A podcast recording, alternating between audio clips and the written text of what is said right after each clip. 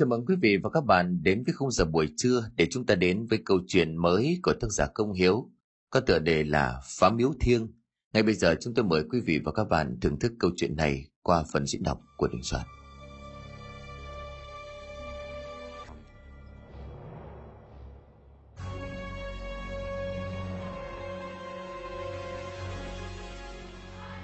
Dô, hai ba, dô nào.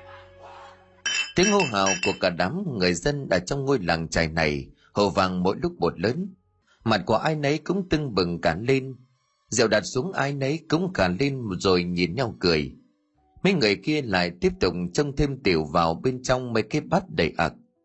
Ngôi làng ở ven biển này có từ rất lâu. Những người dân ở nơi đây chủ yếu sống bằng nghề trải lưới. Trên cái nghề này đất nuôi sống không biết bao nhiêu thế hệ Tính tình con người ở nơi đây phóng khoáng, hoạt động luôn quan tâm chia sẻ giúp đỡ lẫn nhau từng chút một. Hôm nay cũng như bao nhiêu dịp cuối tháng, những sau chuỗi ngày lênh đênh trên biển, không chịu biết bao nhiêu là ánh nắng gắt, rồi cả những cơn bão biển đi qua, khiến cho cả đoàn người phải rúi rụi trên chỗ mênh mông này. Thế nhưng tất cả đều được bù đắp một cách xứng đáng. Khi họ ra khơi, những người đàn bà ở nhà vẫn không ngừng tăng ra sản xuất – chờ người nhà mình quay trở về. Cuộc sống xa nhà mà hơn thế nữa lại còn phải chịu nhiều vất vả, nguy hiểm. Nhưng khi cả đoàn thuyền trở về thì lại có rất nhiều cá. Người thân chạy ra ôm lấy nhau khi mà một chuyến đi dài triển miên trên biển rộng lớn. Ai nấy cũng vô cùng hạnh phúc. Sau suốt quãng thời gian ở nhà chờ đợi trong sự lo lắng, thì cuối cùng người mà họ mong chờ cũng đã trở về. Từng chút cá được mang về con nào con nấy cũng to, để ấm cả thuyền.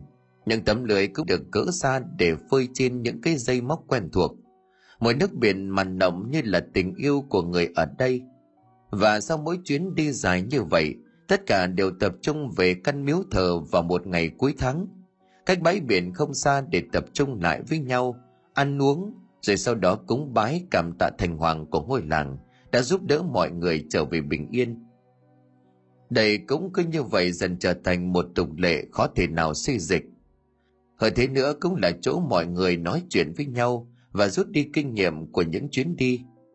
Cho đến cả những chuyến đi sau nữa, và có cả những thanh niên trong làng tuổi mới lớn cũng bắt đầu thích thú và bước chân vào cái nghề này. Bắc Long là trường làng của ngôi làng trài này, tuy đã qua 50, nhưng làm cái nghề này cũng khiến bác vẫn còn sung sức khỏe mạnh từng thứ cừ thịt rắn chắc, một nước da ngăm đen, một giọng nói khàn đặc nhưng rất uy quyền. Mái tóc cũng lấm chấm những phiến bạc do tuổi đời và cũng như dấu hiệu của tuổi già mà bác đã trải qua. Không biết là đã có bao nhiêu người là học trò của bác, nhưng với trách nhiệm là trường làng, thêm vào đó lại chính là sự quan tâm chu đáo. Họ nghĩ mọi tình huống làm cho ai nấy đều nể bác. Bác lòng uống xong cốc sữa mặt đỏ bừng đứng dậy rồi sau đó yêu cầu cho tất cả mọi người trật tự hết lại với nhau. Sau đó hắn giọng cầm điếu thuốc từ trên đôi môi, công đã giảm màu rồi nói. Mọi người im lặng một chút, tôi có điều này muốn thông báo cho tất cả mọi người, rằng hôm nay tại đây, tôi cũng muốn giới thiệu hai thành viên mới. Chắc hẳn mọi người cũng đã biết hết cả rồi, nhưng mà hai cháu nó mới chào chứng vào nghề, hy vọng mọi người cùng nhau giúp đỡ hai chúng nó thằng tiến và thằng lâm ra đây xem nào. Hai anh chàng với thân thể cũng khá là đô con, mới chập chứng qua tuổi đầu hai, nhưng cơ thể vô cùng rắn chắc. Người trông khá là khỏe mạnh bắt đầu tiến vào đứng trước cô bác trưởng làng. Sức trẻ to như vậy, đúng chính hiệu là người dân ở đây. Mọi người bắt đầu cùng nhau hô hào rồi bảo anh em uống rượu ra mắt, sau đó cùng nhau hô lên. Ánh đèn lờ mờ và những ánh nến nhỏ ở bên trong miếu cũng cùng lúc hô vang với nhau.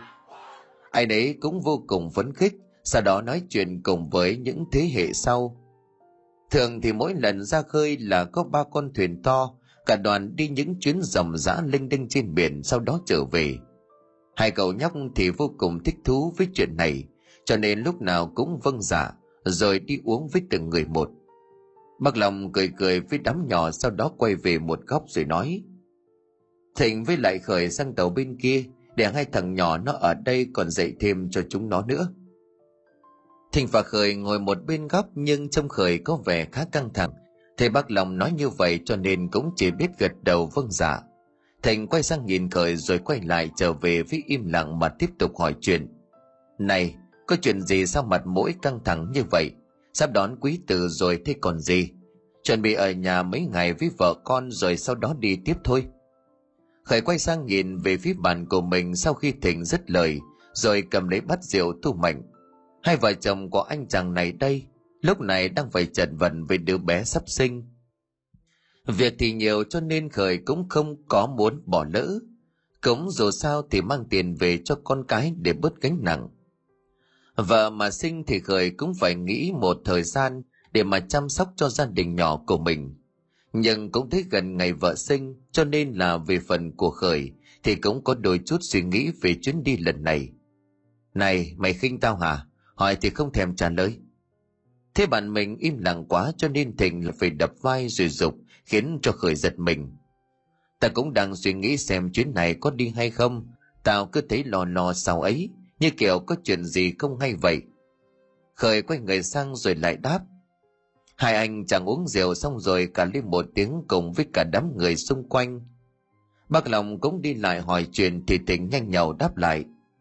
Bác Lòng biết là vợ của Khởi sắp sinh cho nên anh cứ bảo anh chàng suy nghĩ kỹ. Tâm lý lúc nào trước khi làm bố thì chẳng vậy khá là lo lắng. Bác cũng chấn an lại Khởi. Ngày nào vợ mày cũng ra ngoài miếu thắp hương, mọi chuyện rồi sẽ suôn sẻ cả thôi, cho nên cũng đừng lo lắng quá làm gì. Nghe xong vậy Khởi cũng có thể yên tâm hơn được một chút, đám người ăn uống với nhau no say, rồi sau đó cũng quay trở về nhà để nghỉ ngơi. Để trên con đường đất vắng, mùi hương của biển cả vẫn có thể ngửi được, kèm theo đó là mùi cá quen thuộc đặc trưng. Những ngôi nhà được dừng sát lên ngay ở chỗ đường đi cũng đã đến lúc đóng cửa. Mọi không gian đều chìm vào trong bóng đêm. Khởi đi vào bên trong nhà, vợ cũng vẫn chờ anh chàng trở về. Nằm xuống chiếc chóng chè bên cạnh rồi bóp chân cho vợ, hỏi thăm tình hình sức khỏe sau suốt quãng thời gian vắng bóng. Công mày bà hàng xóm bên cạnh cũng thường xuyên sang thăm nom, cho nên cũng làm cho Khởi đỡ phải lo lắng hơn nhiều. Và của Khởi lạc quan sau đó thì cười mà đáp. Em không sao cả, mình đừng có lo. Con của mình rồi cũng sẽ sớm chào đời. Công việc thế nào anh cứ đi đi, còn mấy bác nữa cơ mà em đâu có ở một mình. Trông thấy vợ chấp nhận hy sinh thì ôm bụng bầu như vậy, mà Khởi khá là thấy thương, hai vợ chồng ôm lấy nhau rồi sau đó ngủ thiếp đi. Màn đêm yên tĩnh kèm theo đó là mọi thứ đang dùng lắc theo từng cơn gió từ ngoài biển vào.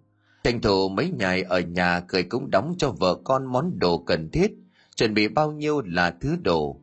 Mẹ vợ của anh chàng cũng sang để giúp con gái. Bác Long cùng với những người đồng nghiệp cũng sang thăm rồi giúp đỡ thêm nhiều thứ cần thiết trong nhà cho khởi. Tình cảm cũng dần nhanh chóng mà tăng thêm. Sau khi hết mấy ngày nghỉ thì khởi quyết định ra khơi kiếm thêm chút tiền về cho đợt này. Không biết có về kịp hay không, cho nên là trước khi anh đi thì anh chàng cứ thủ thì với cái bụng bầu của vợ liên tục không ngớt, làm cho ai nấy cũng đều phải phì cười. Xong xuôi khoác tấm áo vào người, khởi cũng đi ra bên ngoài. Lúc này bác Long cùng bao nhiêu người cũng đang cầm lưỡi, rồi kéo nhau lên trên thuyền.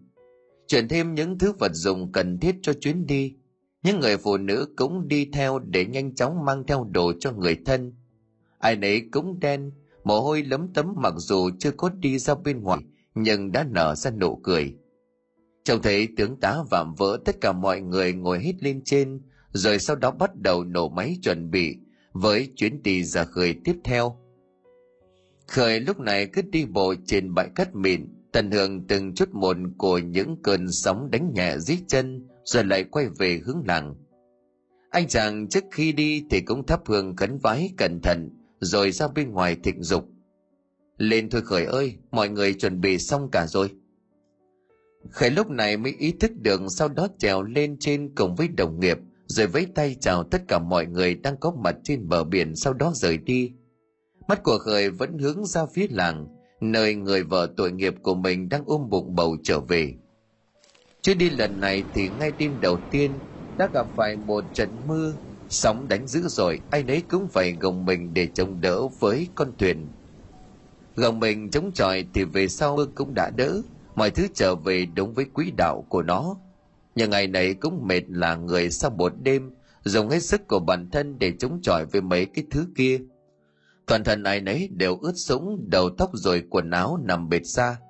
Thời tiết vào ban ngày hôm nay thì lại nắng, nhiệt độ cũng dần tăng lên, làm cho ai nấy đều vô cùng oi bức. Nhiều người không chịu được mà cũng ngã bệnh, làm cho tất cả mọi thứ rối tinh cả lên nhưng với những con người đã có những chuyến đi dài, nhiều và kinh nghiệm thì không thể làm khó được mấy.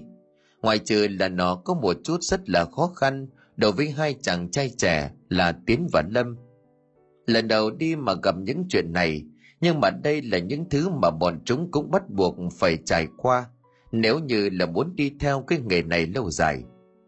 Cũng không có khó là mấy, chỉ tới tối thì cả đoàn đã bắt đầu kéo được những mẻ cá lớn những tiếng họ reo vào nhau vang lên mỗi lúc một lớn, rồi sau đó thì cả người này kéo người kia lên. Những con cá nặng chịu cứ như vậy được kéo lên, rồi sau đó cho vào bên trong khoang. Nét mặt của ai nấy cũng dần tươi tắn trở lại sau một quãng thời gian dài vất vả. Giờ thì thành quả cũng đã tới. Thuyền nào thuyền ấy đều được một chút ít tiếng động cơ vang lên đều đều, rồi cũng đến lúc tắt ngấm để tự do trôi theo nước những con người to lớn vạm vỡ liên tục cho đá lạnh vào bên trong khoang. Những mẹ lưới lại như vậy được quăng xuống chỗ biển. Hết chỗ này rồi đến chỗ kia. Tàu nào tàu nấy cũng nhộn nhịp để ấp những tiếng gọi hô hào. Trải qua mấy ngày vợ của khởi ở nhà lúc này đã lên những cơn đau bụng. Thần xác của cô như là đang bị cào xé. Mọi người xung quanh thấy như vậy thì vô cùng hoảng hốt. Nhanh chóng chạy đi rồi kêu người tới cùng đưa nhau cô gái ra bên ngoài trạm những gào khóc của cô ở bên ngoài đau đớn. Ai nấy cũng chắp tay cầu nguyện, mong sao cho mẹ tròn con vuông. Khởi lúc này, trên đầu tàu nhìn ra mọi phía xung quanh, chỉ có một màu nước biển. Khói vẫn không ngừng lan ra tên chiếc điếu thuốc. Anh chàng cảm thấy lòng của mình nóng như lửa đốt. Không biết có vấn đề gì không?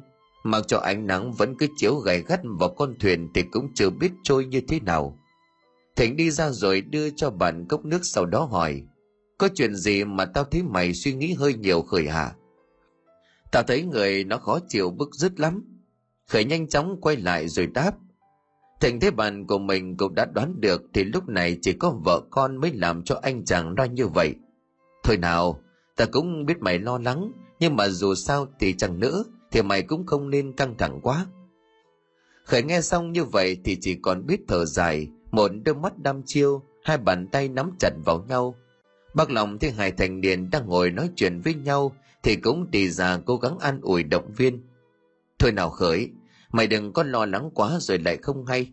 Trước mắt thì cứ làm tốt việc của mày. Miếu làng mình là thiêng lắm đấy, cho nên không phải lo. Rồi các cô cũng phù hộ cho mẹ con mạnh khỏe. Bà cũng đã bảo anh em được nhiều như này, thì cũng tranh thủ về sớm. Mày cũng nôn lắm rồi đúng không? Khởi không đáp mà chỉ khẽ gật đầu. Đúng vậy, vợ của anh chàng lúc nào cũng đi ra bên ngoài miếu thắp hương, cầu khấn cho mẹ con luôn mạnh khỏe. Tiếng sóng biển lúc này vang lên mỗi lúc một lớn, làm cho tâm trí của khởi cũng nôn nao theo. Phía bên kia vợ của anh chàng cũng đã cố gắng hết sức, nhưng mà cố đứt hơi, không còn cảm giác gì nữa. Dần rơi vào hôn mê sau đó nấc lên mấy tiếng rồi qua đời người nhà đằng ngoài ở bên ngoài ngóng chờ tin tức đi lại không ngừng, chắp tay cầu trời khấn bật, hy vọng sao mẹ tròn con vuông. Nhưng không thấy động tĩnh gì cả. Các hộ tá thì cũng cố gắng hết sức, nhưng mà kết quả cũng không thành công.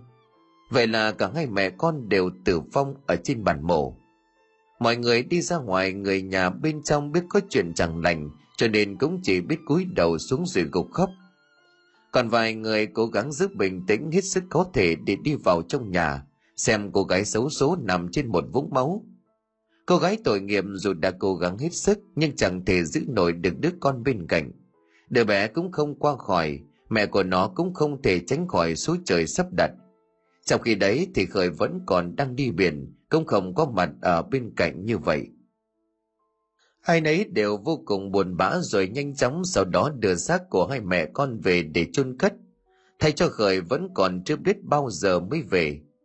Khởi thì tối xuống lại về cùng các anh em nhanh chóng cầm những tấm lưới nặng chịu quả không bỏ công, ai nấy trồng cái bồ đầy áp như vậy thì cũng cảm thấy vui. Một nụ cười lộ rõ trên môi của tất cả mọi người. Bác lòng cũng bận rộn không kém chạy đôn chạy đáo hết chỗ này đến chỗ kia kiểm tra kỹ lưỡng những khoang cá rồi sau đó cũng nhanh chóng đi sang tàu khác để xem. Sau khi xong xuôi, ai nấy cũng nằm im trên mạn thuyền, rồi ngồi thở hồng hồng vì đã quá mệt. Mọi chuyện lúc này dường như đã xong xuôi, ai nấy cũng cười đùa vui vẻ. Bác lòng thấy vậy thì cũng vui lây, nhưng mà việc của bác còn rất nhiều. Không có thời gian để ngồi nói chuyện được với mọi người. Những cái chai rượu được mang theo cũng mở ra mà trời cũng từ từ ló ràng báo hiệu sắp tới ngày mới. Cả đám uống cho bằng say sau đó lăn hết vào bên trong khoang ngủ. Bác lòng cũng nhìn lại mấy chỗ đã xong, nhìn thằng tiến và lâm lần đầu đi như vậy thì cũng cảm thấy khá là hào hứng. Lúc nào cũng bám theo bác, một đôi mắt chăm chú không rời đi đâu. Bác lòng vỗ vai của chúng nó rồi sau đó nói, chấp nhận vất vả một chút đầu, giờ thì mọi thứ đều đã êm cả rồi để tối nay nữa rồi chúng ta bắt đầu về. Sao về sớm vậy, bác? Đủ là về thôi, chúng ta đừng có ham quá, lại thành ra là không hay. Hai thằng nghe thấy vậy thì nhanh chóng ổn lên cười vì đã hiểu ra ý của thầy. Cả đám phát lên nhìn nhau. Không nhanh chóng, sắp tới ngày về, tiếng còi tàu vang lên đầm mỹ, báo hiệu cho những người trên bờ rằng những người ở đây đã đi về đến nơi. Mọi người cũng ra đón còn khởi thì cũng không chờ được lâu nhanh chóng nhảy xuống phía dưới để chạy về nhà. Bác lòng kéo tay của anh chàng lại đi cho một số tiền rồi bảo cầm về lo cho vợ con. Điều này làm cho khởi là ngạc nhiên, nhưng mà cũng hiểu phần nào. Anh chàng cảm ơn rối rít sau đó quay người trở đi hướng ngôi làng. Còn các anh em đồng nghiệp thì vẫn như vậy chăm chút làm nốt phần việc còn lại. Giao hàng cho những người đã đặt trước. Khởi hồ hởi chạy nhanh hết sức về nhà nhưng căn nhà im lìm không có tiếng khóc của trẻ con, làm cho khởi cũng dự đoán được điều gì không hay. Nhất là cái mùi hương khói không nhầm lẫn đi đâu được. Đi vào bên trong nhà đã thấy bài vị vợ con ở trước mặt, làm cho anh chàng hụt thẫn run rẩy, nhanh chóng ôm lấy nó rồi gào lên. Thì khóc nghẹn làm cho những người xung quanh bên ngoài cũng chỉ biết cúi đầu.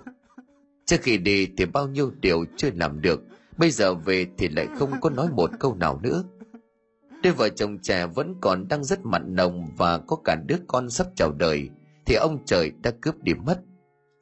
Khởi đi ra bên ngoài vợ, bước chân như là muốn nhão cả ra. Anh chàng gục xuống ôm lấy ngôi mộ chôn cất hai mẹ con rồi khóc lóc. Bác lòng cũng hay được tin nhanh chóng tới những bộ dạng của khởi lúc này đã khác hoàn toàn. Lúc nào cũng rượu với rượu, các chài lần lồng lốc xung quanh, người lúc nào cũng nấc lên và ra một mùi rượu thấy rõ rệt. Mọi người ai nấy cũng chỉ biết chia buồn, nhưng mà giờ khởi giờ chẳng khác gì người mất hồn cứ ngồi im như vậy. Bác lòng có thấy động viên thì anh chàng cười lên một cách sảng khoái thích thú rồi lắc đầu. Đấy, bác bảo cái miếu nó thiêng lắm, nhưng mà rồi có được cái gì đâu. Đấy cứ thử mà xem, và cháu đi thắp hương bên ngày suốt ngày, nhưng mà cũng chẳng nhận được gì cả. Mà cô ấy còn chết ngay cả đứa con cũng không cứu được thì thờ phụng cái gì nữa đây bác? Bác lòng nghe thấy như vậy biết khởi đang rất sốc, cho nên là không biết phải nói thế nào nữa. Dù sao thì anh chàng cũng đã quá khổ rồi. Lại còn phải thêm điều này nữa thì làm sao mà có thể chịu đựng nổi? Bác chỉ khẽ lắc đầu thở dài sau đó trở về, nghĩ rằng đó chỉ là suy nghĩ nhất thời của khởi. Nhưng không, anh chàng không có ý định làm đùa ở đây tới đó mọi thứ im lìm cũng là lúc khởi ra con đường đất về cây búa ở trên tay. Đi tới chỗ cần tới, ngôi miếu mà tất cả mọi người ở đây đều tôn thờ. Khởi nhìn xung quanh không có một bóng người. Tiếng gió rít bên tai nghe sao mà não nề. Anh chàng tiến vào bên trong, chỉ có ánh đèn quả nhót phát ra lờ lờ ở chỗ miếu.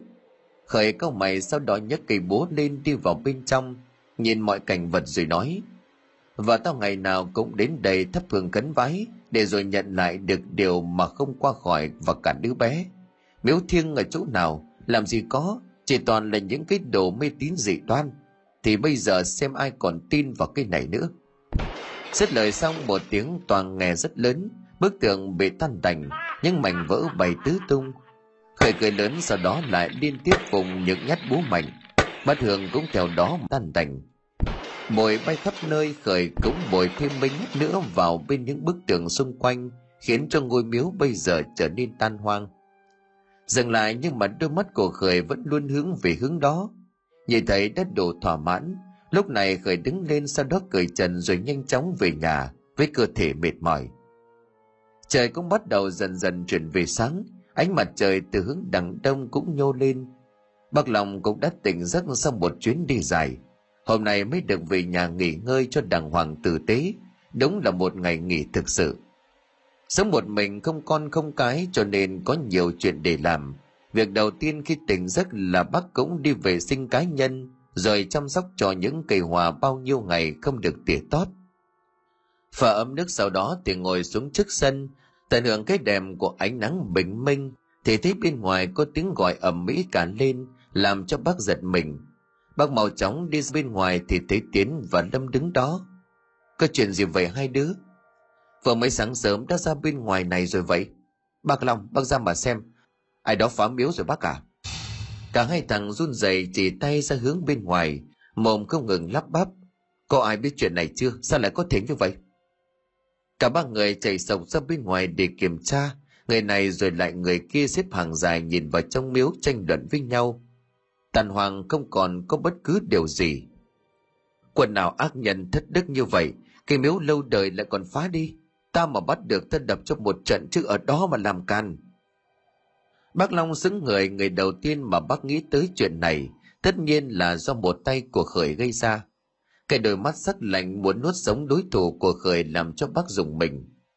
Nhiều người lại hỏi xin ý kiến của bác xem làm như thế nào cho hợp lý bác nói. Trước mắt tạm thời mọi người thu dọn chỗ này. Chiều tôi với hai thằng ngọt đi mua ít thương là một cái bát hương mới cho xong xuôi. Mọi người không cần phải lo lắng. Bây giờ tôi đi có chút chuyện. Sau đó bác vẫy tay cho Tiến và Lâm đi theo. Nhiều người đi qua chào hỏi nhưng bác Long dường như trở nên thất thần, không có quan tâm nhiều mấy người đó. Tiến với Lâm thấy biểu hiện như vậy của bác thì cũng quay sang hỏi.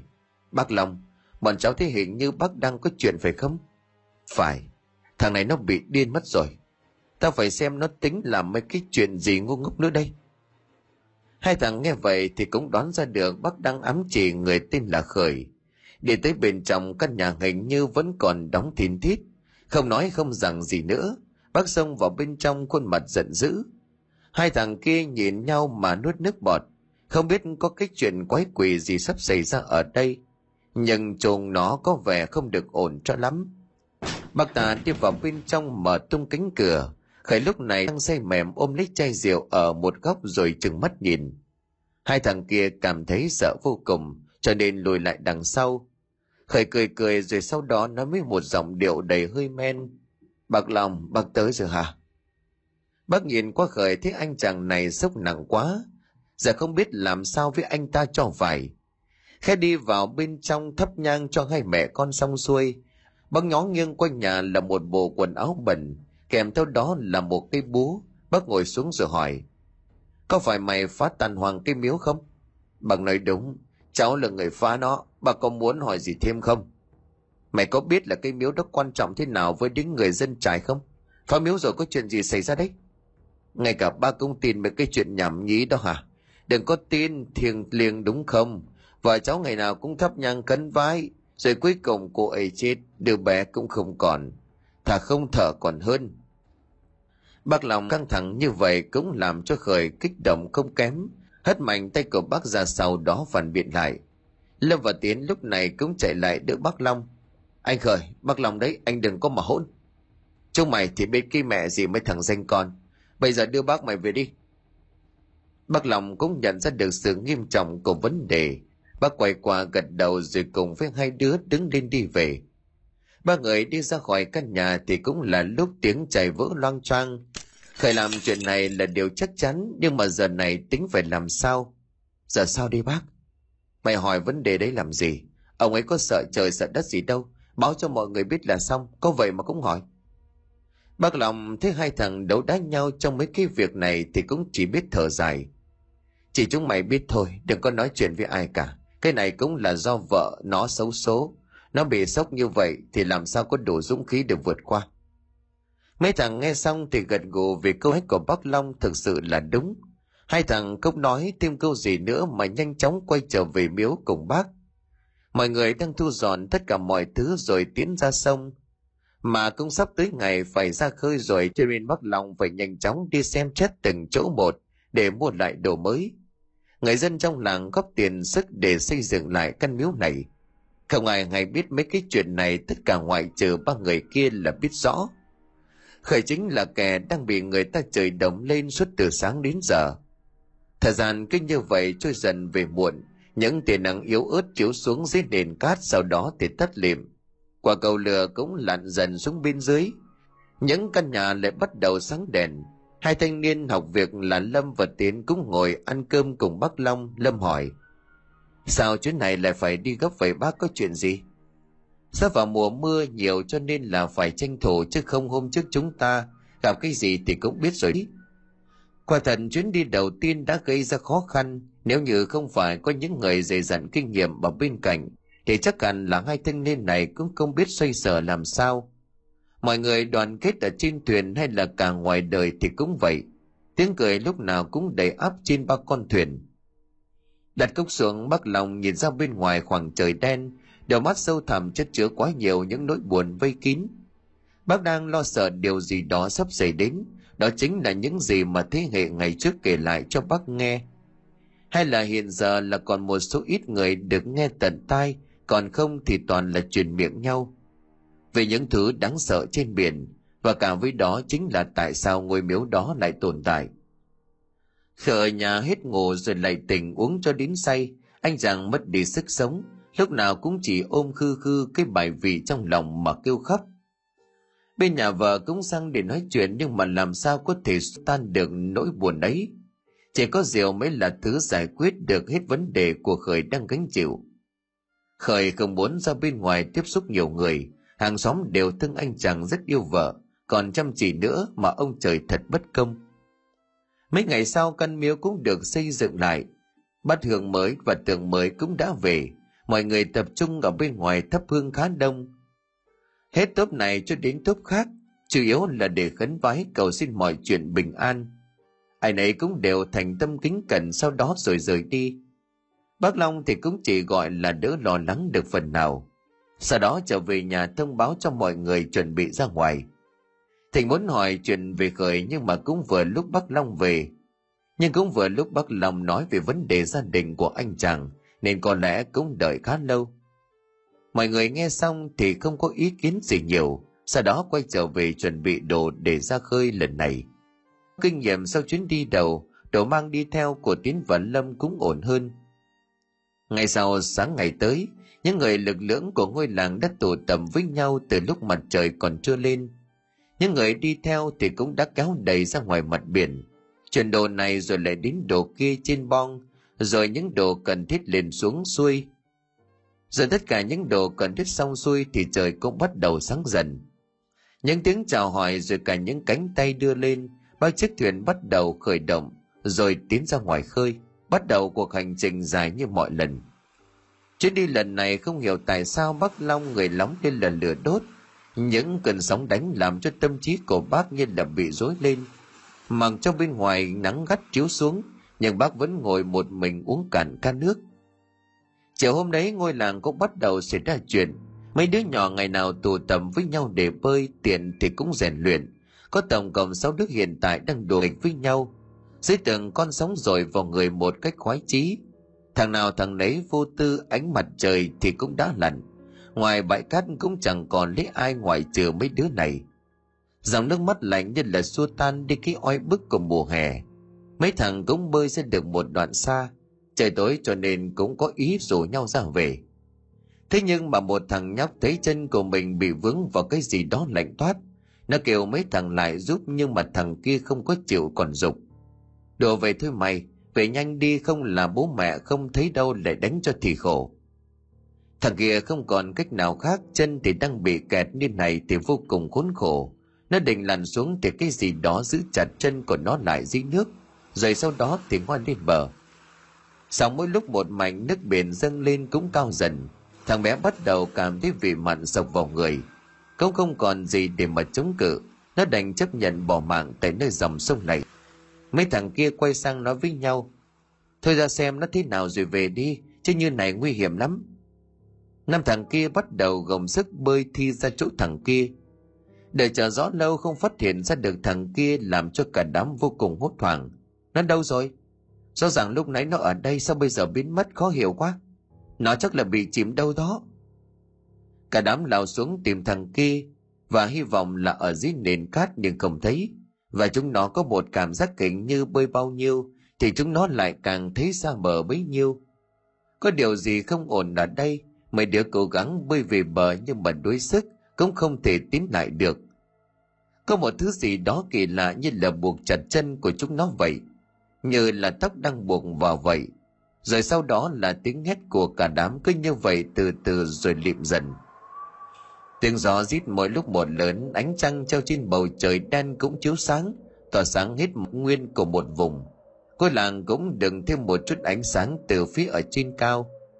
Người nhà của mấy thằng bé kia đã muộn, mà đám nhóc còn chưa về thì cũng bắt đầu đi từng nhà quen rồi hỏi. Hỏi hết chỗ này rồi đến chỗ kia mà không thấy. Nghĩ rằng chúng nó gặp chuyện cho nên tất cả đổ xô ra ngoài biển tiếng sóng rì rào dội vào chân nên là đang báo hiệu điều gì đó. Nhưng ánh đèn pin xoay ra bên ngoài nhưng mà dường như đối với tình hình hiện tại bây giờ thì nó vô tác dụng. Ai nấy cũng gào khóc rồi quỳ xuống cầu xin điều gì đó. Bây giờ chỉ còn lại những đôi dép bị sóng đánh giạt, chứ người cũng hòa cùng với nước biển. Bữa cơm của tất cả mọi người trong làng bị bỏ lỡ vì chuyện này. Thế nhưng cũng là có kết quả luôn rằng mấy đứa này đã chết nhiều người thân muốn lao ra bên ngoài để tìm kiếm vớt xác, nhưng mà đều bị ngăn lại. Biển đêm vô cùng nguy hiểm, không biết có chuyện gì xảy ra. Đặc biệt là tìm xác thì lại là một chuyện vì không biết ở đâu.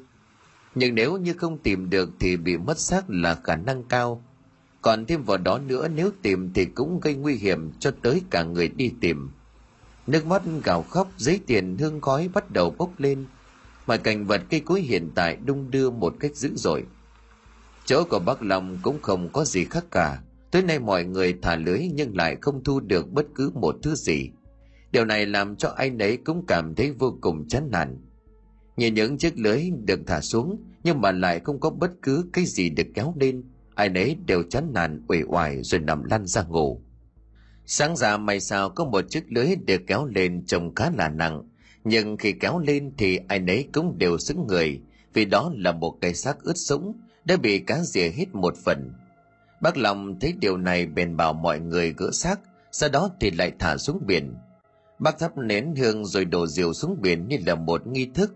Luật là như vậy, khi đi biển mà vứt được xác thì cũng không thể mang cây xác đó về được, vì nó thuộc về hà bá. Và cái giá phải trả là vô cùng đắt ai nấy cũng đã biết được rằng chuyến đi lần này không thuận lợi gì cả, nhưng cũng phải cố xem được chút nào ngay chút ấy. Nhưng ánh mắt đã quyết tâm nhanh chóng được thể hiện, rồi sau đó là những tiếng rục rã hò nhau để kéo lưới. Bên nhà mọi người cũng bắt đầu dùng những chiếc thuyền nhỏ để đi ra bên ngoài, kiểm tra lại mọi thứ cho chắc ăn nhất có thể. Nhưng bao nhiêu người vật lộn với biển cả, nhưng cũng không thể tìm được xác của mấy đứa trẻ mọi thứ dường như đã đi vào với bế tắc. Mọi chỗ, mọi ngóc ngách. Nhưng có làm sao đi chăng nữa thì cũng không thể nào mà vớt được. Có một bà mẹ trong một số đám nhỏ cũng nhanh chóng đi ra ngoài. Thì cũng cảm thấy người đang kéo đi. Ngày giữa khi trời sáng như vậy, nhưng mà không ai để ý nhiều. Bà mẹ gào lên tất cả mới quay lại nhìn. Tại sao bà ta lại có thể ra xa như vậy? Nhiều người đổ xô nhau bơi ra ngoài ấy nhưng số người đàn bà đó cũng đã tận. Giờ có làm cách nào đi chăng nữa thì không thể cứu kịp. Mọi người chứng kiến cảnh đó mà cảm thấy khiếp sợ. Chỗ này đang có điều gì ẩn khuất vào sâu bên trong? Như đang có một thế lực vô hình nào tồn tại, và nó mới xuất hiện trong ngôi làng này, và cái chết của tổng cộng là bảy mạng người như một điểm báo. Bác lòng và đoàn người vớt lên thì lúc nào cũng thấy là cái lưới trống rỗng, sợ thất vọng lên đến đỉnh điểm nhiều người cũng đã mất đi ý chí để tiếp tục làm việc này bác lòng thấy vậy thì liền nói mọi người phải chấp nhận cái rủi ro Nhiều chuyến ta cũng đi, nhưng mà nhiều thế nhưng đâu phải là cứ đi mãi. Luca nó cũng có thể trốn đi đâu. Kiên trì thêm, nếu một ngày nữa mà không có chúng ta sẽ trở về. Ai nấy nghe bác nói xong như vậy chỉ biết lắc đầu ngao ngắn. Mọi người ở bên kia thì cũng lên hít ở bên bờ, rồi sau đó thấp nhang cúng bái mọi thứ, chứ không ai dám đặt chân xuống. Đêm đó có những âm thanh vô cùng quái dị phát ra từ bên bờ biển vọng vào trong ngôi làng. Lúc thì khóc lóc, lúc thì cười lên điên loạn. Ai nấy cũng rủ rú trong nhà không dám ra ngoài. Cũng chưa có tổ chức đám tang cho mấy người kia. Chờ trường làng về để giải quyết xem như thế nào. Phía bên Bắc Lòng vào ban đêm thì cũng cảm thấy không ổn. Điều thuốc đỏ ửng trên môi và thêm vào đó là tiếng thở dài. Nhìn phía dưới ba con thuyền vẫn còn tranh vênh không có thu được bất cứ điều gì. Và thế là bác đứng lên, đi vào bên trong. Chúng ta nên về nhà thôi. Nay xong bác cùng mọi người thu dọn đồ đạc rồi sau đó cùng nhau cho nổ động cơ bắt đầu di chuyển. Ai nấy cũng không thấy vui vẻ cho nên về nhà lúc này là hợp lý. Chiếc thuyền bắt đầu nối đuôi nhau, theo những con sóng quay trở về. Bác lòng mặt vẫn còn không ngừng nhìn về phía bờ, câu mày không nói năng gì cả. Giờ thì nỗi sợ của bác đang bám sâu. Chiếc thuyền cũng đã thấy gần bờ, bấm còi lia lịa như thông báo cho mọi người biết được mọi người đã về hơn sớm dự kiến. Nhưng khi càng gần bờ thì lại không có thể xuất hiện thêm nhiều vấn đề. Mọi người đi ra bên ngoài chờ thì cũng ít, chỉ còn lái buôn là nhiều. Mọi người ở trên thuyền nhìn nhau nhưng không nói thêm câu gì nữa. Sau khi đất chuyển đổ xuống thì buộc neo lại. Bác lòng đi xuống nói chuyện với lái buôn cho đàng hoàng sau đó rời đi. Ai này cũng phát hiện ra những trần hương đã bị cháy hết ở một góc, nhìn nhau rồi lắc đầu lia lịa. Cả mấy đôi xếp nữa ai này cũng hiểu rằng có người đã mất trên biển. Nhìn từng con sóng ra vào ánh nắng phủ hết xung quanh, mọi người đều kéo nhau ra về. Mọi người vui mừng khi thấy đoàn người trở về sớm hơn dự kiến. Bác Long nhanh chóng nắm được thông tin, sau đó gặng hỏi. Mọi người nghe xong thì cũng kể lại, trong một vẻ thoáng buồn. Vậy là lời nói này không có sai bất cứ điểm nào. Mọi việc đã diễn ra theo đúng một chiều hướng xấu. Bác thoát cả mồ hôi, sau đó thì bảo mọi người. Tối nay tất cả tập trung tại chỗ cây miếu. Tôi có chuyện muốn thông báo tất cả phải ra. Khờ nếu không thì chuyện lớn đấy. Không có thêm bất cứ một ý kiến gì mọi người cúi đầu vâng dạ sau đó giải tán. Lâm và Tiến đi theo cùng với bác Long về mà hỏi. Chào thầy bác lo lắng suốt mấy ngày nay về có chuyện gì mà bác thành ra như vậy? Bác Long kêu Lâm lấy rượu cho bác uống một hơi. Bác cũng nói cho ngay thằng nghe lý do vì sao lại thành ra như vậy. Hai thằng nhóc tò mò kéo ghế ngồi xuống gần, lắng nghe từng câu từng chữ của bác và cái thời điểm cũng đã lâu, nghe từ thời các cụ xưa kể lại, ngôi làng này được mọi người tìm tới rồi sau đó lập làng. Ban đầu chưa có miếu thờ cho nên mọi việc làm diễn ra không hề suôn sẻ chút nào. Nó còn nhẹ nhàng chỉ là đi ra khơi thì gặp nhiều rông gió bất ổn, hay là nhiều chuyến về trống rỗng như vậy. Cảm giác của những người đi ra ngoài trời suốt ngày lênh chênh trên con sóng hùng dữ, không biết rằng liệu có tai họa ập đến bất cứ lúc nào hay không. Nhưng mà cuộc sống thì vẫn phải luôn bon chen như vậy. Dù cho có thế nào đi nữa, thì mục đích của mọi người vất vả làm việc cũng chỉ vì miếng ăn mà thôi. Cuộc sống diễn ra như vậy nhưng cũng chỉ vì vậy mà gia đình này rồi lại gia đình kia cãi nhau liên tục bởi vì là do tiền nong thiếu rồi cả thêm với đó nữa là cơm của gia đình không còn đủ sức gia đình lại còn lầm lỗi dưới những trận mưa vì nhà không đủ chắc. Cuộc sống di chuyển tới đây có thể nói vô cùng lầm than. Ngày bắt đầu lập nên vô cùng đau đầu không biết phải làm như thế nào. Làng thì nghèo nhưng mà hết người này rồi lại người kia kéo tới, khiến mọi người trở nên vô cùng khó khăn. Thế rồi thì lại có chuyện lớn xảy ra khi mà nhà có cô con gái đã đến tuổi cập kê. Cô nàng cũng vô cùng chăm chỉ hoạt bát xinh đẹp Điều đó làm cho một tay ở vùng khác đem lòng si mê. Hắn ta cũng thuộc rằng có điều kiện cho nên muốn làm cái gì thì cũng phải cố gắng làm cho bằng được. Hắn ta sau nhiều lần tiếp cận cô gái không thành, ngược lại còn bị đuổi một cách dã man, thì hắn quyết định giờ trò đổi bài. Tất nhiên là kẻ như hắn, thì không thể nào có sức chống lại một cô gái làng trài lúc nào bám đít biển. Sắc vóc của cô cũng sẽ hơn những tên chỉ biết ăn công ngồi rồi. Sau đó làm ra những kẻ sằng bậy. Hắn ta thuê thêm hai tên sau đó thì cưỡng bức cô gái, giờ cho hành vi đổi bại. cô gái gào thét ra bên ngoài hy vọng là có người tới cứu, nhưng mà hễ có người là cả đám tập trung vào nhau làm trò xấu này với một cô gái yếu ớt. Thế nhà giàu sang đây giao du kia chỉ ném cho cô một ít tiền sau đó bỏ đi. Cô gái nằm dưới đất mảnh vải không còn để che thân, trẻ còn biết khóc lóc căm thù tất cả. Cô lừng lững đi ra ngoài bờ biển, gió thổi lớn và mưa cúng to. Không có bất kỳ ai ở ngoài đó, ngoài trừ bóng dáng của cô gái tội nghiệp đi dưới đó. cậu khóc lóc thảm thiết sống cũng đã như vậy mà cuộn trào theo. cậu tiến rồi lại từ từ ra bên ngoài biển sau đó chìm nghỉm đi không còn dấu tích nào.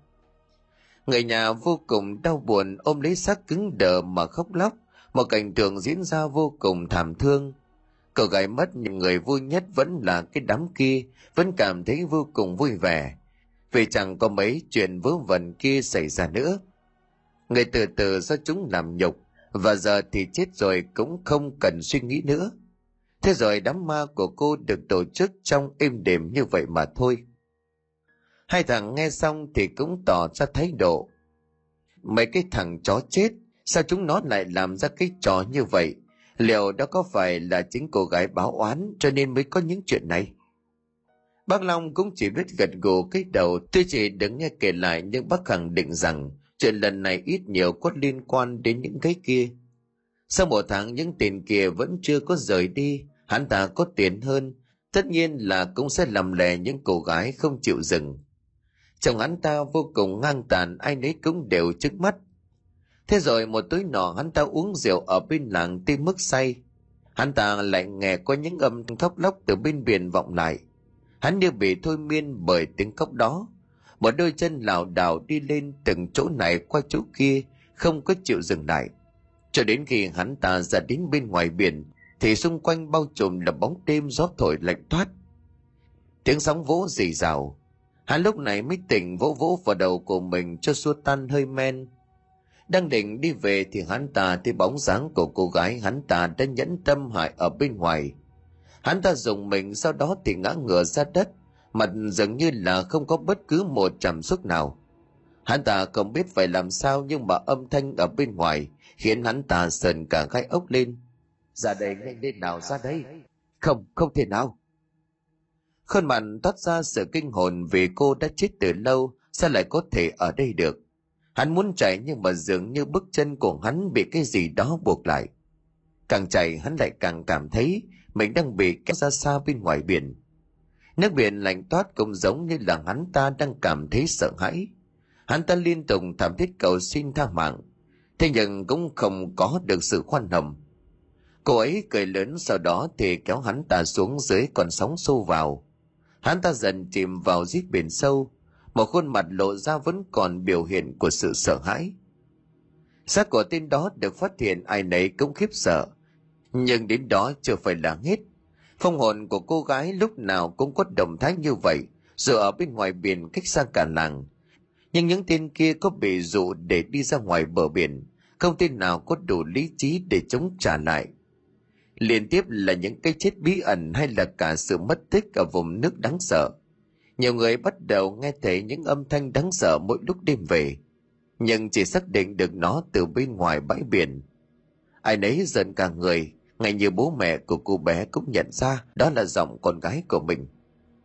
Và hễ cứ mỗi khi cô gái khóc vang lên trong đêm, thì y như rằng là hôm sau có một người nào đó mất tích. Và tất nhiên thì mọi người cũng biết địa điểm và mấy cái điều đó, cho nên là cũng chỉ biết đi ra bờ biển nhặt xác về nhưng khi kẻ đồi bại kia đã phải trả giá cho những gì bọn chúng gây ra, thì rồi lại đến những kẻ gan trời không có sợ bất cứ điều gì bắt đầu ra oai. Mọi thứ không có rõ ràng cho lắm, nhưng mà sau ngày đi làm mệt nhọc, thì ngồi quây quần với nhau để chơi trò thách đố. Mấy kẻ say thì chẳng chấp làm gì, chúng cũng chẳng sợ hãi điều gì cả.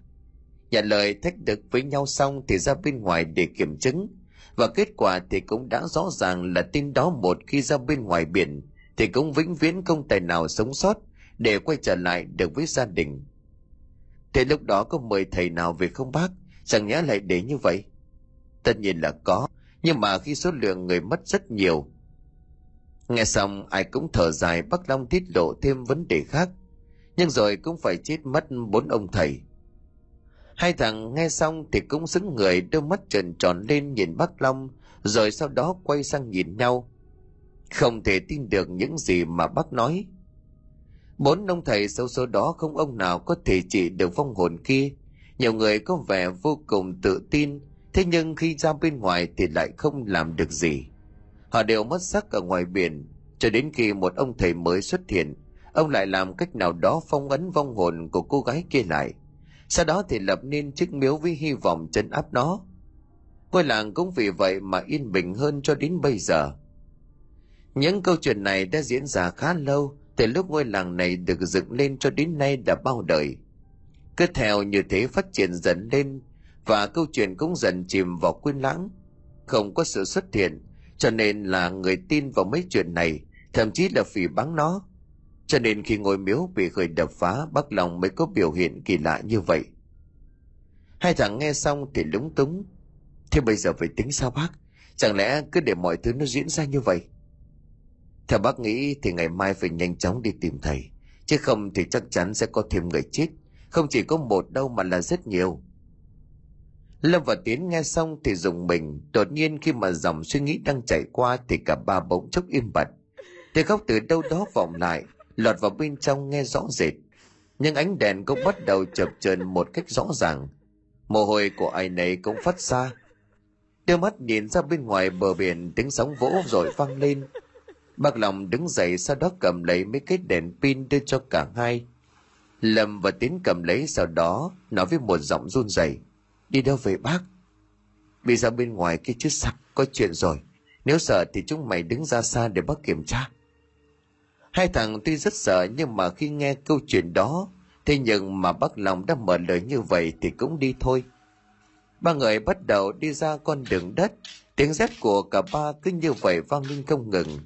Những căn nhà khác cũng vẫn còn đang sáng đèn. Người này với người kia cũng tập trung lại mới bắt đầu ăn uống. Bà bác cháu soi đèn trên con đường tối om.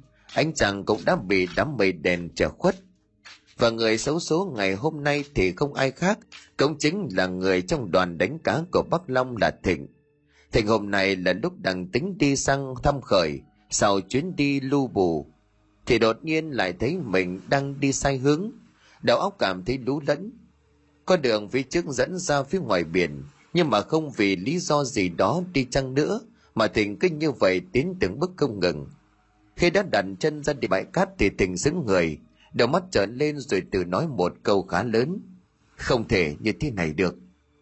Hình bóng của cô gái nào đó thấp thoáng dưới làn sóng. Những bước đi vô cùng chậm nhưng cơ thể lại không hề bị ướt. Thịnh lần đầu tiên chứng kiến đến cái cảnh này cho nên cũng cảm thấy sợ. Mồm bắt đầu gào lên. Cô bà cứu tôi với. Cô gái kia quay lại ánh trăng cũng bắt đầu luồn qua đám mây đen chiếu mở xuống phía dưới. Một khuôn mặt trắng bệnh hiện rõ mỗi đôi mắt còn lại mái tóc đã che đi những phần còn lại. Thịnh cố gắng gào lên để cho có ai đó tới cứu nhưng không được. Dường như mọi chuyện có vẻ vô cùng khó khăn đối với anh chàng. Dù có làm cách nào đi chăng nữa thì cũng không thể ngăn cản nổi. Chân của anh ta nhất là bị kéo lê trên mặt biển. Mọi thứ dường như chìm vào trong sự vô vọng. Tay của anh chàng cào lên trên mặt cắt như là nuôi hy vọng có cái gì đó sẽ kéo lại, giúp anh ta khỏi cái chết đang cận kề cơ thể dường như đã đi quá sức chịu đựng kết cùng do khởi gây nên đã khiến cho thằng bạn của mình vĩnh viễn phải nằm lại dưới đáy biển sâu. Bác Long cùng với hai thanh niên trẻ chạy tới nhưng không hề thấy bất cứ dấu hiệu nào. Cho nên cũng đành thôi quay về nhà. Lâm với Tiến vừa về vừa ngẫm nghĩ những câu hỏi trong đầu. Lạ thật, sao không có chuyện gì xảy ra? Hay là bác Long đang đùa giỡn với hai thằng mới biệt đặt ra mấy chuyện như vậy? Nhưng rồi cũng không hỏi nữa mà đi về nhà nghỉ ngơi – Bác Long thì cảm thấy như vậy, chẳng lẽ là không có chuyện gì thật. Bà cũng nghĩ mấy cái chuyện mà mọi người kể lại chắc là do có sự trùng hợp mà thôi. Không có nghĩ ngợi gì nữa mà quay trở về nhà, thì bác nằm vắt tay lên chán. cảm giác khó ngủ lại ập tới kèm theo đó là một sự sốt ruột khó tả sáng hôm sau trời có vẻ lạnh hơn ngày thường mọi người cũng ra bên ngoài dần nhưng người ngồi bên trong nhà kia thì bắt đầu không thích tỉnh đâu, bèn mau chóng gấp rút đi tìm.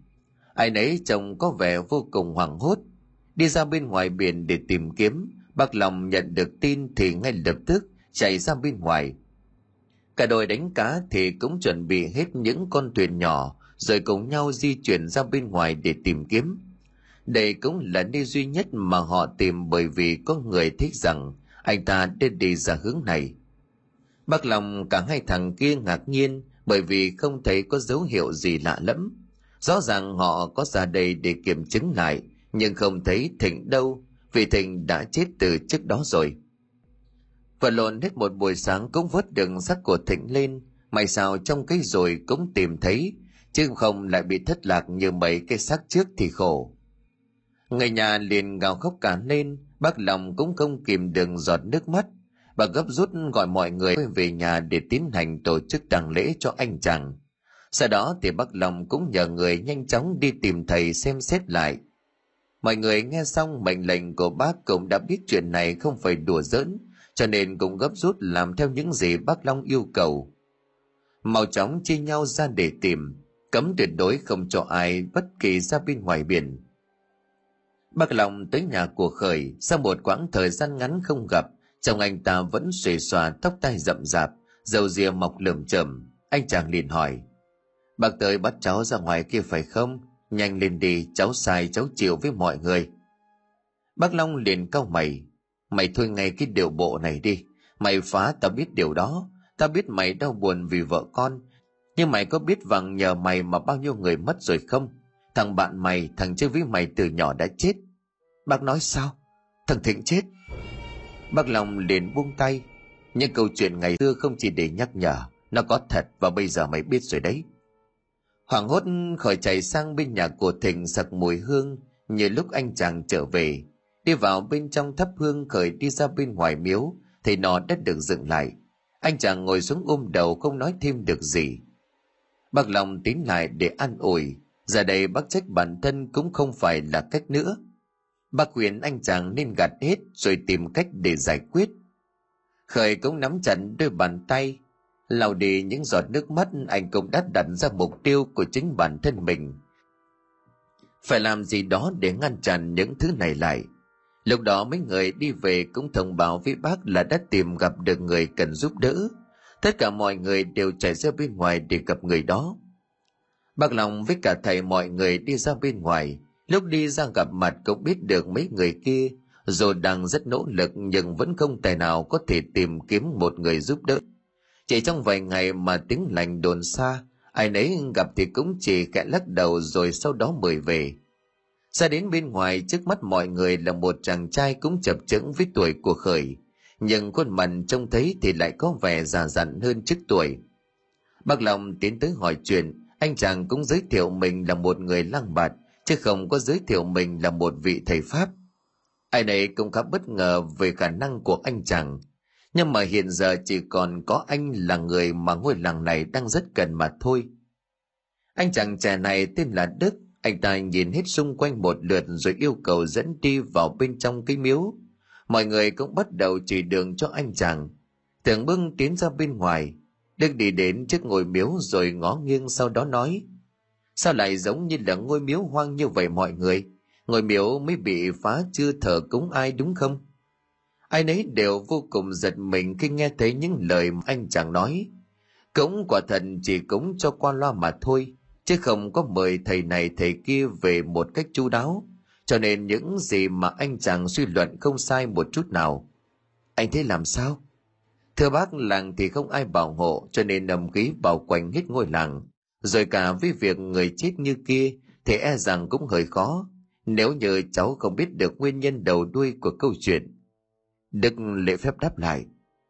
Bác Long thấy vậy thì mời anh chàng về nhà, mọi người thì cũng có thể yên tâm rời đi. Khởi lúc này cũng đi theo cùng bác. Ba người với ba cốc trà nóng đang bốc lên, trầm tư với những câu chuyện mà bác Long kể lại. Ánh mặt trời cũng chiếu lên cao khá là gay gắt, câu chuyện cũng diễn ra từng chút một. khởi từ đầu thì cũng chỉ biết cúi mặt không dám ngẩng lên vì mấy chuyện này là do chính bản thân của mình gây ra.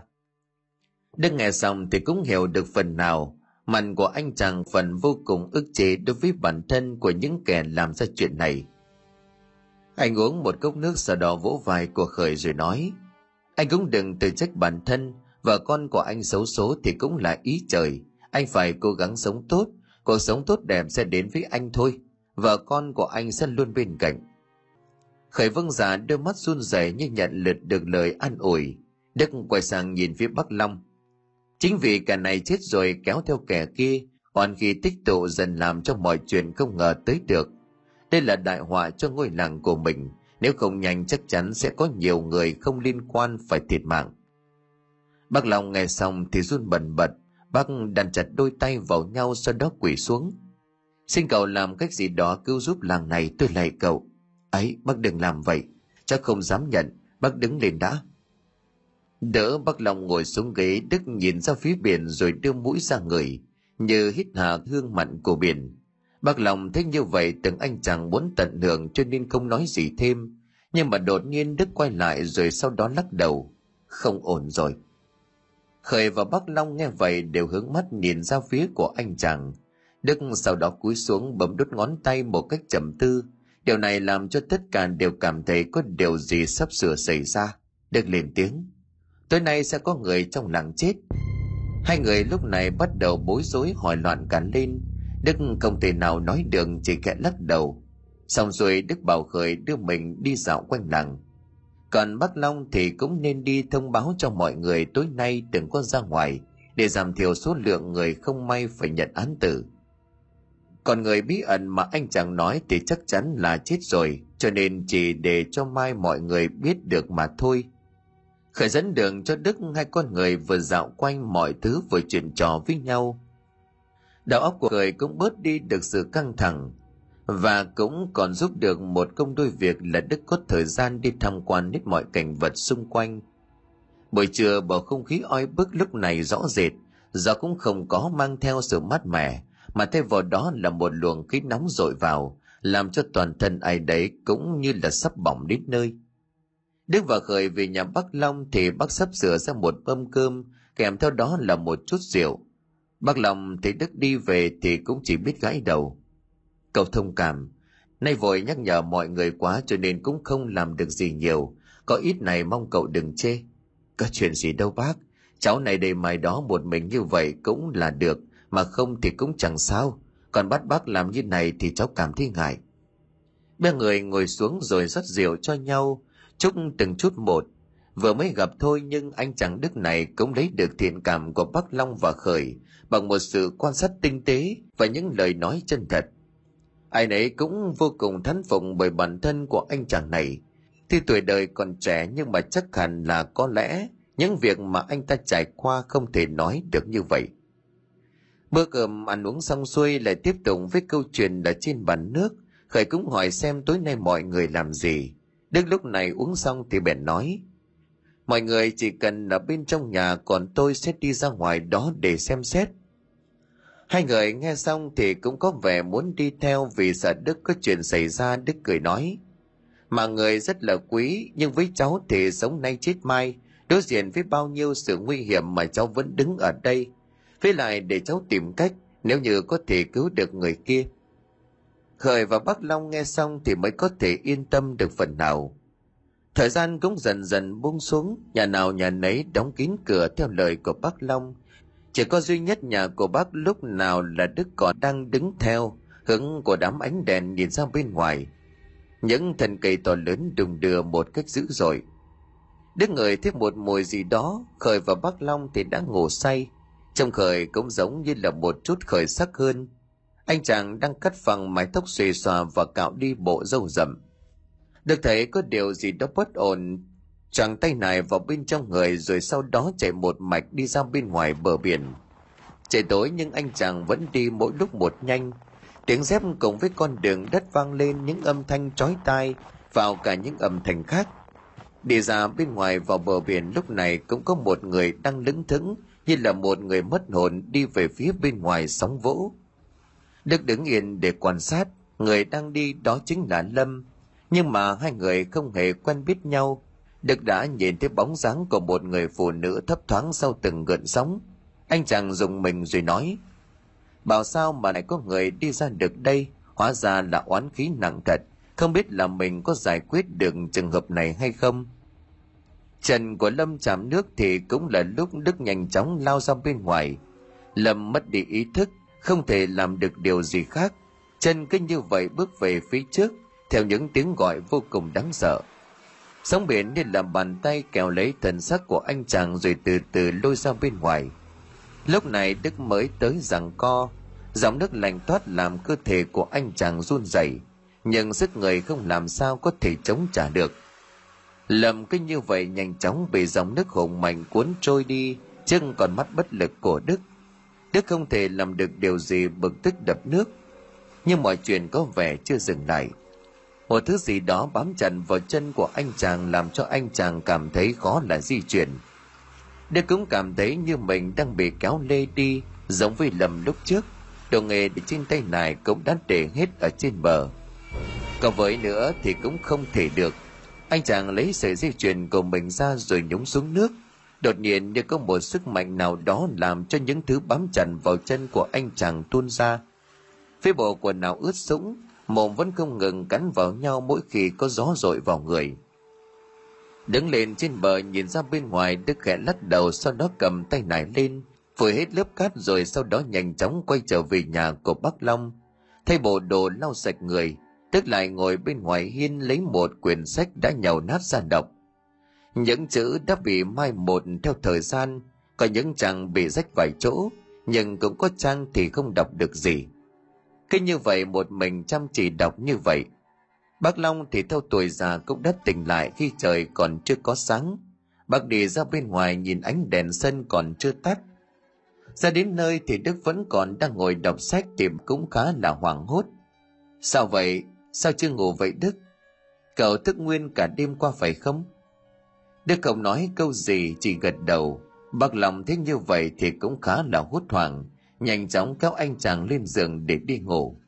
Đây cũng mết là người xa, người cũng bị cảm nữa nhưng mà cũng phải cố gắng để tìm cách xử lý mọi thứ. Bác lòng và khởi nhìn nhau thì cũng chỉ biết lắc đầu.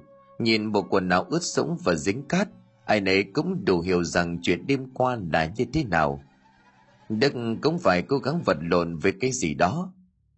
Hai người ra ngoài để ăn sáng bác Long và khởi cũng bắt đầu hỏi nhau về chuyện, không biết ai là người xấu số hôm qua. Đang ăn uống một cách ngon lành, bác Long đột nhiên nghe thấy tiếng gọi lớn ở bên ngoài. Khởi đi ra bên ngoài thì tiến đã đứng ở đó. Tiến thấy khởi thì không mấy vui, nhưng mà vẫn cố gắng giữ phép lịch sự, chào hỏi sau đó đi vào bên trong. Có chuyện gì mà sang sớm như vậy? Vào ăn luôn với bác, với anh cho vui tiến mồ hôi ướt sũng nhìn bác long sau đó thì khóc. Anh chàng đang làm một điều gì đó khiến cho bác long cảm thấy khá là mơ hồ. Bác đứng dậy kéo tiến lại rồi cố gắng chấn an. Bình tĩnh có chuyện gì thì nói cho bác nghe. Sao mày lại như thế này? Lâm không thấy bác đâu, nay cháu sang nhà gọi nhưng không thấy có bất cứ ai. Cháu đang nghĩ có chuyện gì xảy ra với nó rồi. Hỏi ai cũng không biết tiến lúc này khóc đến nỗi mỗi lúc một to. Khởi nghe thấy vậy thì không nói gì lặng lặng đi ra bên ngoài. Bác lòng cũng dự đoán được rằng lâm là người mà đức đã nhắc tới. Vậy là lâm đã không qua khỏi được với số mệnh của ông trời. Tiến thì khóc lóc nước mắt giàn giụa bởi vì chắc chắn là nó đã hiểu được những gì đang diễn ra đối với bạn của mình. Lâm thì chật vật hơn hai thằng lúc nào cũng quấn quýt lấy nhau như bây giờ giờ cùng nhau sinh ra tại nơi này, mà lâm lại bỏ mạng chính trên bãi biển này. Bác lòng cũng nhìn thấy tiến đã chạy ra bên ngoài để kiểm tra, thế nhưng mà xem thế nào cho ổn nhất có thể. Nhưng ra đến nơi thì thấy khởi cũng đã trèo thuyền nhanh chóng đi tìm xác của lâm. Có gọi thế nào thì cũng không chịu. Đi lên trên bờ sau hơn hai tiếng vùng vẫy, thì khởi thở dài, tâm trí lúc nào cũng đang bị đè nặng nó lao tới túm cổ áo của khởi, sau đó đấm liên tiếp rồi gào lên em nhìn anh hơi lâu rồi đấy, anh thấy cái hậu quả mà anh gây ra chưa định xuống tay, nhưng mà đức lại gào lên dừng lại Bác Long và Tiến cũng mau chóng chạy ra để xem anh chàng có vấn đề gì không. Người đã không khỏe nhưng mà anh vẫn cố gắng bác Long nhìn Đức rồi xót xa. Vẫn còn bệnh như này mà cậu lại ra ngoài làm gì chẳng lẽ là hôm qua là thằng Lâm. Đức liền hắt xì lên mấy cái rồi nói cả đêm qua cháu đã phải suy nghĩ tìm cách xem thế nào để diệt trừ được vong hồn đó. Cháu xin lỗi nhưng mà cháu không đủ sức để cứu anh chàng kia. Đến như ngay bản thân cháu đầy suýt nữa cũng thôi, cũng không qua khỏi rồi. Mọi người về nhà đi, cháu có chuyện cần nói. Tiến lúc này mới thôi hầm mừng sau đó thì trở về. Khởi cũng lẽo đẽo đi sau. Giờ là người sai cho nên là lúc nào anh ta cũng cảm thấy tội lỗi đối với tất cả mọi người. Giờ thì ai làm gì anh cũng được. Anh không hề có bất cứ điều gì phản ứng lại. Kể cả bây giờ anh chàng có phải chết đi chẳng nữa. Nhưng mà miễn sao đổi lại được sự bình an cho mọi người, thì điều đó cũng xứng đáng mà thôi. Ngồi im lặng một hồi lâu thì Bắc Long thấy lúc này cũng cần phải lên tiếng để hòa giải tất cả mọi người. Đức lúc này hỏi tuổi tác từng người một sau đó thì gật gù. Đủ mệnh ở đây rồi, giờ mọi người cần chuẩn bị cho cháu thật nhiều đồ. Tối nay chúng ta sẽ thực hiện. Hy vọng là mọi thứ sẽ vô cùng suôn sẻ. Ai nấy cũng ái ngại về sức khỏe của Đức, nhưng mà Đức thì vẫn còn lạc quan. Yên tâm đi, cháu khỏe lắm không cần phải lo. Bây giờ không còn nhiều thời gian mọi người giúp cháu với. Nói xong thì Đức ghi đồ ra giấy đưa cho mọi người đi chuẩn bị. Còn anh chàng giúp cả trong phòng sau đó đóng kín cửa lại không cho ai vào. Những thứ đồ mà Đức giao cho mua tuy không phải là hàng hiếm nhưng mà hơi khó để tìm.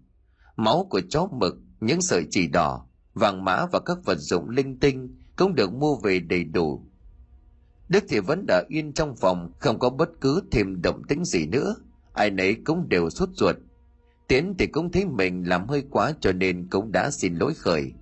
Hai anh em làm hòa với nhau, sau đó bắt tay vào đi chặt từng khúc tre, rồi sau đó thì nhét đồ vào bên trong cần thiết. Buổi trưa qua đi khá là tĩnh lặng, không ai nói to mà chỉ tập trung cao độ để hoàn thành công việc mà Đức đã giao.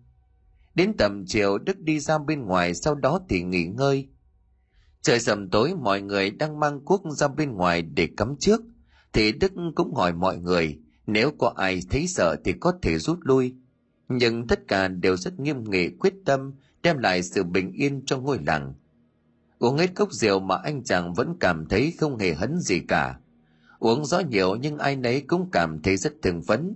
Họ đang gạt bỏ đi nỗi sợ cho đêm nay để làm hết công việc của mình. Đi ra bên ngoài bãi cát những âm thanh quái dị lại vang lên. Ai nấy cũng sờn ca gai ấp thế không nói gì lần này anh cảm thấy mình thật phải đối đầu và kết thúc nó. Đột hết đốt lên mọi thứ sáng trưng, gió dù ta đến mấy cũng không thể làm được nó dập tắt. Đừng để cho mỗi người một cây tre kia rồi sau đó gào lên với mọi người đi ra, vượt qua nước đang cố gắng cản họ, cầm những cái ống xuống dưới đó. Nước cũng khá là sâu, làm cho ai nấy cũng cảm thấy khó chịu vô cùng. Thân thể lạnh toát, tức phổ lớp vải lên rồi sau đó lặn xuống đáy biển. Cả chỗ đó như là được phát sáng, anh chàng cố gắng dùng tâm niệm của mình để nói chuyện lại với vong hồn kia. Nhưng mà dường như thù hận đã che lấp mọi thứ. Những sợi tóc dài cứ như vậy kéo vào người của anh chàng muốn lôi xa, nhưng không thể được. Để cũng không có chịu thua. Dùng những thứ mình cắm xuống để mà đánh trả. Mấy người kia thì cũng trong tình trạng tương tự, cố gắng vùng vẫy trên mặt biển. Nó cứ như vậy sộc vào hết mặt mũi, ai nấy cũng nọ nước. May sao mà Đức dùng lấy tấm gương ở bên cạnh mình thoát ra được.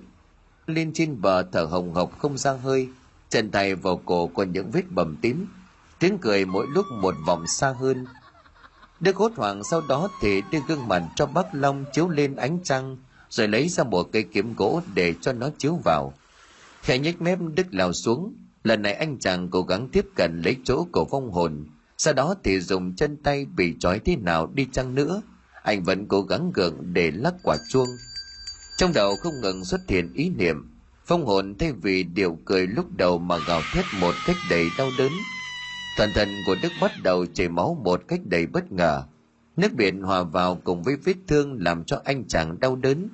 thế nhưng mà càng vào thì tay lại càng rung lắc mạnh phong hồn kia như là bị hút dần vào sau vài lần chật vật cuối cùng mọi thứ cũng có thể yên bình trở lại. Đức kiệt sức nổi lên trên mặt nước, được mọi người đưa về nhà.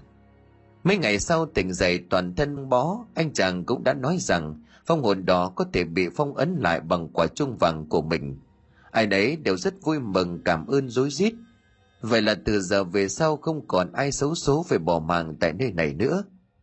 Đức đi ra bên ngoài bờ biển đọc chú của mình xung quanh khói mù mịt của hương và giấy vàng được đốt lên. Những người đã chết lúc này cũng nổi lềnh bềnh trên mặt biển. Một khung cảnh tràn ngập trong tiếng đau thương khóc lóc. Ai này cũng có thể trở về nhà chứ không còn ở lại lạnh lẽo dưới đáy biển sâu.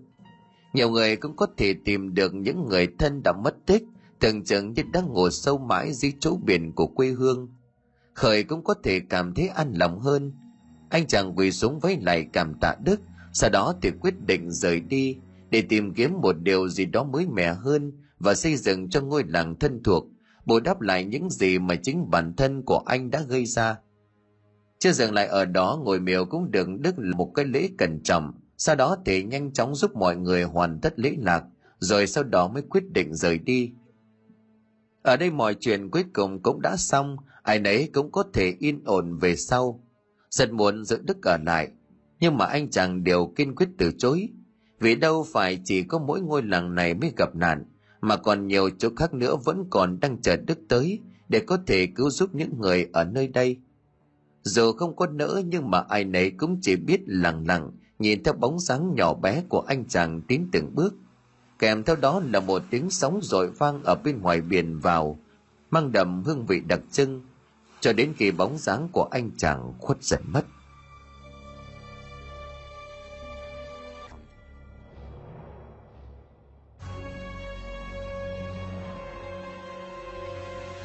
Xin cảm ơn quý khán thính giả đã chú ý đón nghe. Xin kính chào tạm biệt quý vị và xin hẹn gặp lại quý vị trong những câu chuyện tiếp theo.